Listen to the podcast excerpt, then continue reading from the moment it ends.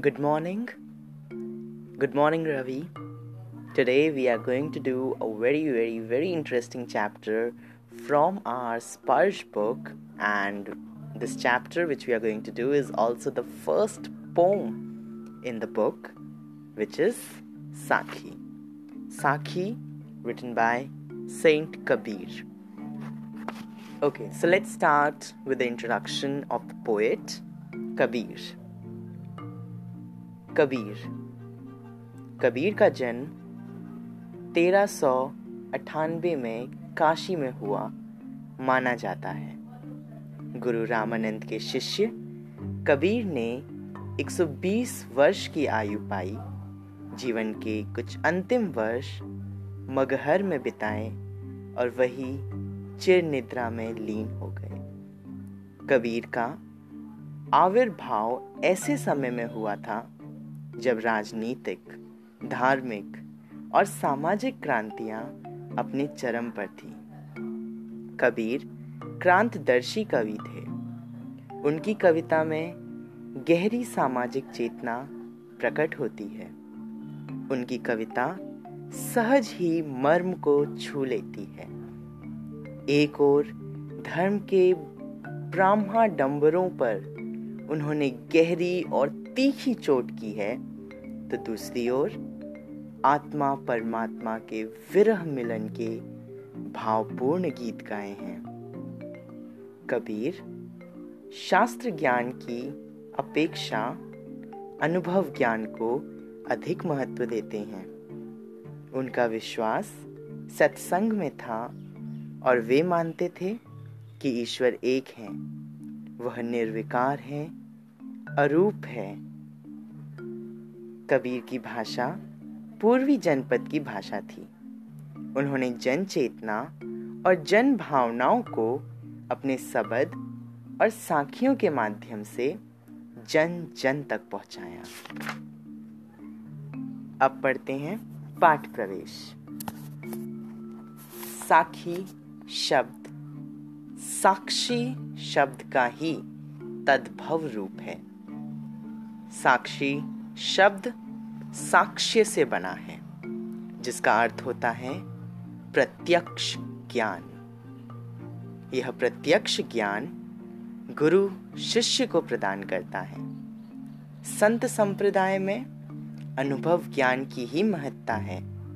शास्त्रीय ज्ञान की नहीं, कबीर का अनुभव क्षेत्र विस्तृत था। कबीर जगह जगह भ्रमण कर प्रत्यक्ष ज्ञान प्राप्त करते थे।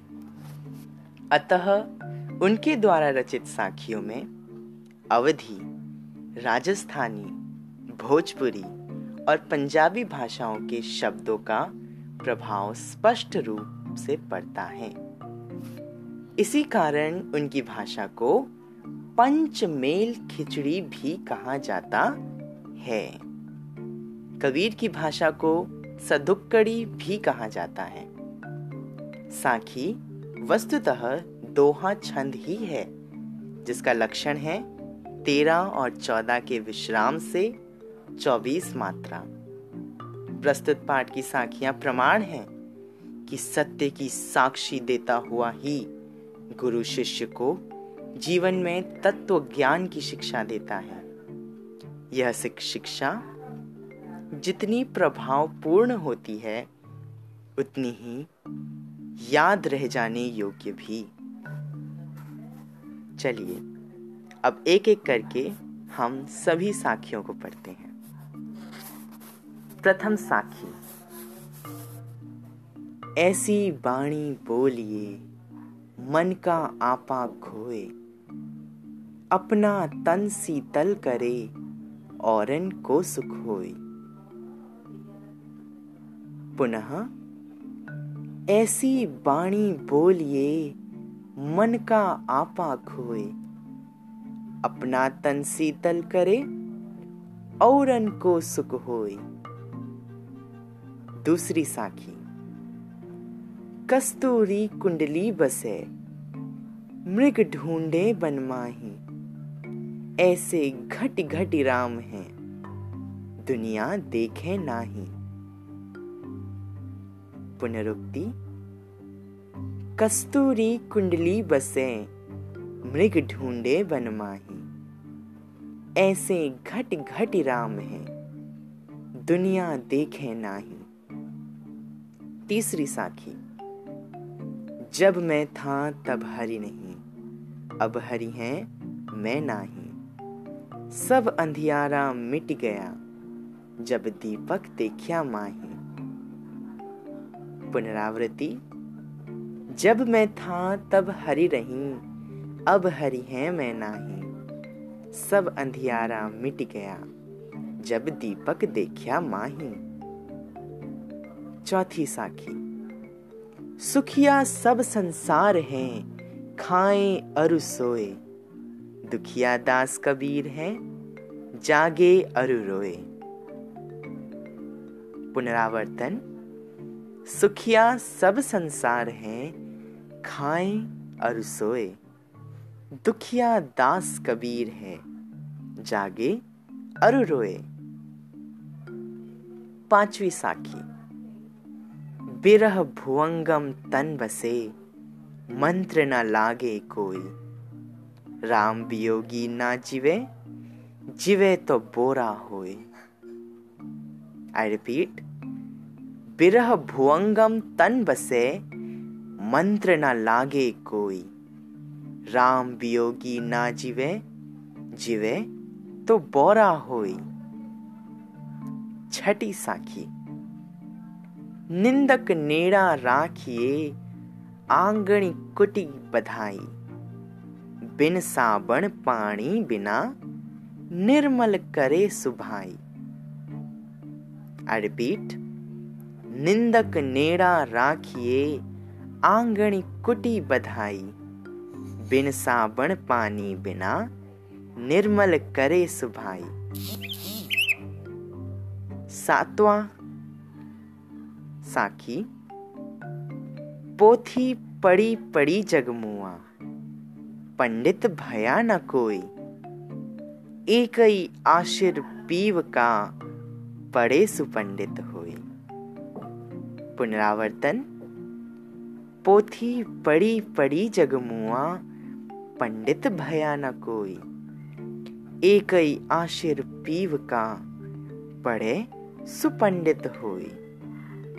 अंतिम साखी, हम घर जाल्या आपना लिया मुराडा हाथी। अब घर जालो तास का जय चले हमारे साथी। पुनरावर्ती। हम घर जाल्या आपना लिया मुराडा हाथी। अब घर जालो तास का, जे चले हमारे साथी। इसी के साथ हमारी आठों की आठों साखियाँ समाप्त होती हैं। अब हम बढ़ते हैं शब्दार्थ की ओर। बाणी अर्थात बोली। आपा अर्थात अहम या अहंकार, कुंडली अर्थात नाभि घटी घटी अर्थात घट घट अथवा कण कण में भुअंगम अर्थात भुजंग यानी सांप, बोरा अर्थात पागल, नेड़ा यानी कि निकट। आंगणी मतलब आँगन, साबण, अर्थात साबुन, आशिर, यानी कि अक्षर, पीव, अर्थात प्रिय मुराडा अर्थात जलती हुई लकड़ी। अब हम बढ़ते हैं अभ्यास प्रश्नों की ओर। मीठी वाणी बोलने से औरों को सुख और अपने तन को शीतलता कैसे होती है? आई रिपीट मीठी वाणी बोलने से औरों को सुख तथा अपने तन को शीतलता कैसे मिलती है? द्वितीय प्रश्न दीपक दिखाई देने पर अंधियारा कैसे मिट जाता है? साखी पाठ के संदर्भ में स्पष्ट कीजिए। तीसरा प्रश्न, ईश्वर कण कण में व्याप्त है, पर हम उसे क्यों नहीं देख पाते? उत्तर एक, मीठी वाणी बोलने से औरों को सुख मिलता है, क्योंकि सामने वाला हमारी बात से प्रभावित हो जाता है। उसे वाणी की कोमलता और प्रेम प्रसन्नता देते हैं और दूसरों को प्रसन्न देखकर हमारे हृदय को भी संतुष्टि मिलती है। इसी कारणवश हमें सदैव मीठी वाणी बोलनी चाहिए। दूसरा प्रश्न दीपक दिखाई देने पर अंधियारा कैसे मिट जाता है? साखी के संदर्भ में स्पष्ट कीजिए। उत्तर, जिस प्रकार दीपक की रोशनी अंधेरे को दूर कर देती है, उसी प्रकार हमारा ज्ञान रूपी प्रकाश अज्ञानता को दूर कर देता है। ज्ञान मिलने से हम ईश्वर की भक्ति के रास्ते में बढ़ते चले जाते हैं। तीसरा प्रश्न ईश्वर कण कण में व्याप्त है, पर हम उसे क्यों नहीं देख पाते? उत्तर, हम ईश्वर को इसलिए नहीं देख पाते क्योंकि मनुष्य अपने अहंकार में इतना डूबा रहता है कि दूसरों को सम्मान ही नहीं देता। दूसरा, कि वह सांसारिक मोह माया के पीछे भागता रहता है। इसलिए अपने हृदय में बस ईश्वर को भी पहचान नहीं पाता। चौथा संसार में सुखी व्यक्ति कौन है और दुखी कौन? यहाँ सोना व जागना किसके प्रतीक है? इसका प्रयोग यहाँ क्यों किया गया है? किसने बोला है? स्पष्ट कीजिए। संसार में सुखी वह है जो सांसारिक सुखों में डूबा है जो सोता और खाता है तथा दुखी वह है जो सत्य को पहचान चुका है उसका अज्ञान समाप्त हो चुका है और दूसरों की अज्ञानता को देखकर दुखी है। सोना यहाँ अज्ञानता का तथा जागना ज्ञान का प्रतीक है। इसका प्रयोग इसलिए किया गया है क्योंकि कबीर दास जी को ईश्वर का ज्ञान हो गया है और इस सत्य को वह दूसरे मनुष्यों को भी बताना चाहते हैं। पांचवा प्रश्न, अपने स्वभाव को निर्मल रखने के लिए कबीर क्या उपाय सुझाता है?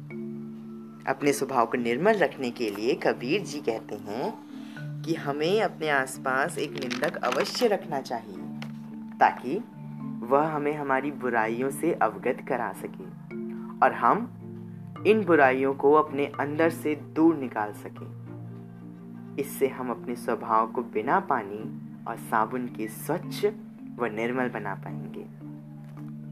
एक ही आशीर पीव का पड़े सुपंडित हुई। इस पंक्ति द्वारा कवि क्या कहना चाहते हैं? इस पंक्ति में कवि यह कहना चाहते हैं कि जिस व्यक्ति ने ईश्वर का एक अक्षर भी पढ़ लिया, अर्थात प्रेम का एक अक्षर भी पढ़ लिया, वही वास्तविक ज्ञानी है। ईश्वर ही एकमात्र सत्य है और ईश्वर के प्रेम को समझने वाला ही ज्ञानी है। अंतिम प्रश्न। कबीर की अधृत साखियों की भाषा की विशेषता स्पष्ट कीजिए। उत्तर, कबीर की साखियाँ सदुक्कड़ी भाषा में लिखी हुई हैं। इनकी साखियाँ जनमानस को जीने की कला सिखाती हैं। उनके द्वारा रचित साखियों में अवधि, राजस्थानी, भोजपुरी और पंजाबी भाषाओं के शब्दों का प्रभाव स्पष्ट दिखाई पड़ता है और इसी कारण उनकी भाषा को पंचमेल, खिचड़ी भी कहा जाता है। इसी के साथ हमारा पहला पार्ट समाप्त। और thank you so much for watching it और हम मिलेंगे अगले पार्ट में। Thank you thank you so much Ravi